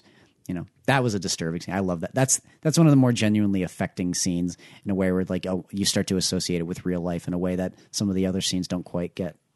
You know, but, but that but that varies in quality. You're working overtime today, and for that, I appreciate it. So. I appreciate you. very What do you much. mean? You're just working overtime. What does that mean? I'm working. over? Nah, you're just you know you might as well be his PR representative refing right now. you're really you're like Kelly McEnany right now trying to justify Trump's COVID response. I think I'm doing a good job. No, you're doing great.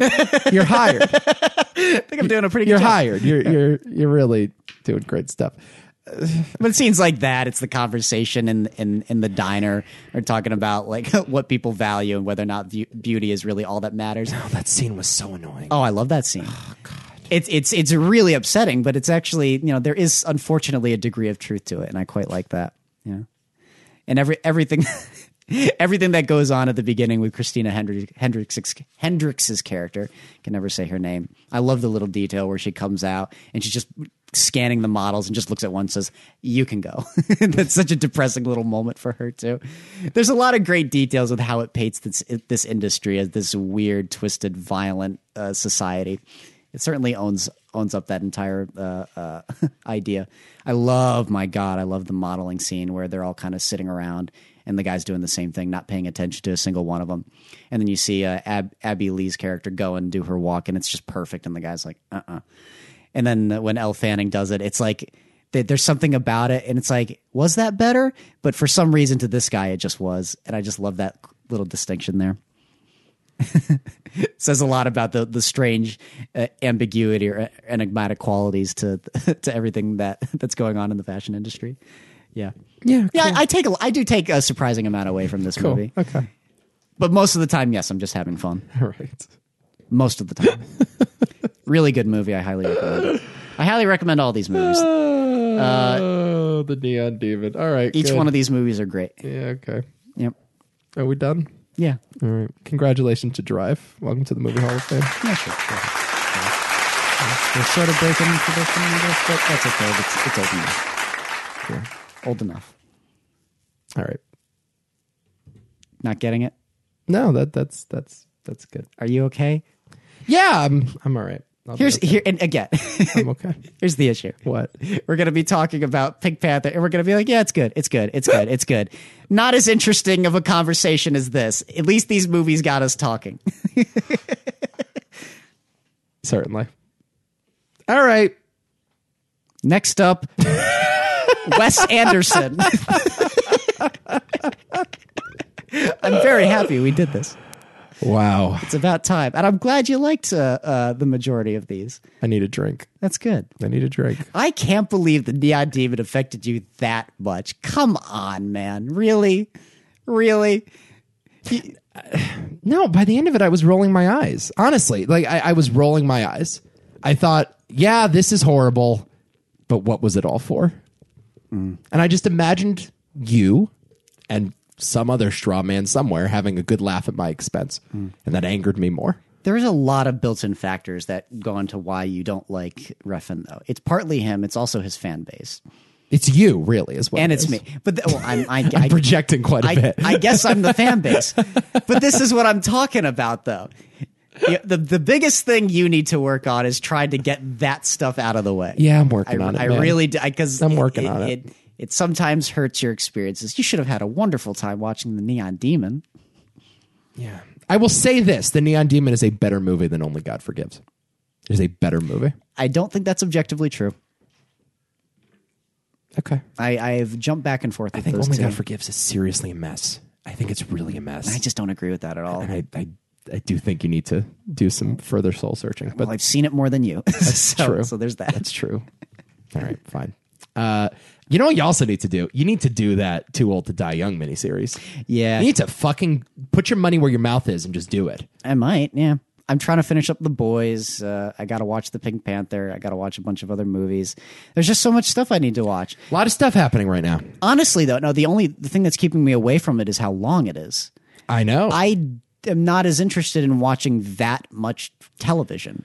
That's the thing. Well, he of course calls it a 10-hour movie, you know, the directors speak these days and you know, he evidently spits in the face of a lot of television conventions. Like that is a movie that is similar to Twin Peaks the Return, very slow, very unconventional in its storytelling, nonlinear um although it doesn't have the heart that Lynch I think brings to his movies and shows. But we'll see. I I I'd like your review. Maybe I'll watch an episode.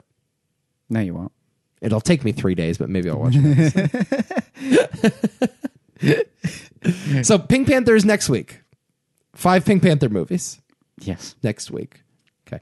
Uh, the uh, Trial of the Chicago Seven came out today on Netflix. Any interest in that? I guess. Yeah, Uh, I guess I'll watch it. Should we review it? maybe, Does it seem like a good one? maybe. I've heard a lot of mixed things online. Okay, so I don't want to talk about it. Yeah, I've heard I, a lot of I'll- things. I'm being into the ground by 2020. I just want to watch good stuff. Yeah, I've heard critics love it, and then a lot of people on Twitter are just eye roll emoji. Is it like a green book effect? Yeah, Eh, that's what it seems like. Okay. Maybe. We'll see. I don't know. That's coming up. On the Rocks is coming up. Sophia Coppola next week. Okay. So maybe we'll like combine that into a podcast. I don't know. We'll talk about it. Were we ever going to do a trap mask replica review? Oh right, we were going to do that at some I point. would love to just you know, let's be unconventional. Movie Hall of Fame, trap mask replica. Let's go. We'll talk about that sometime soon. Okay. don't worry. But let's focus on Peter Sellers and the Pink Panther next week. Okay, I love it. All right. Uh, all right.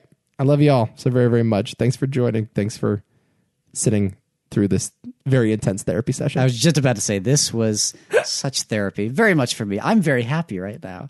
I feel like a new man. You, I mean, uh, I don't know how you're feeling. Not well, Are you but okay? Do you need a different dose of therapy? I need a drink is what I need. and I need it to be a hard one. Until next time. That's an impressive set of guns you got there. You must be handy in a brawl.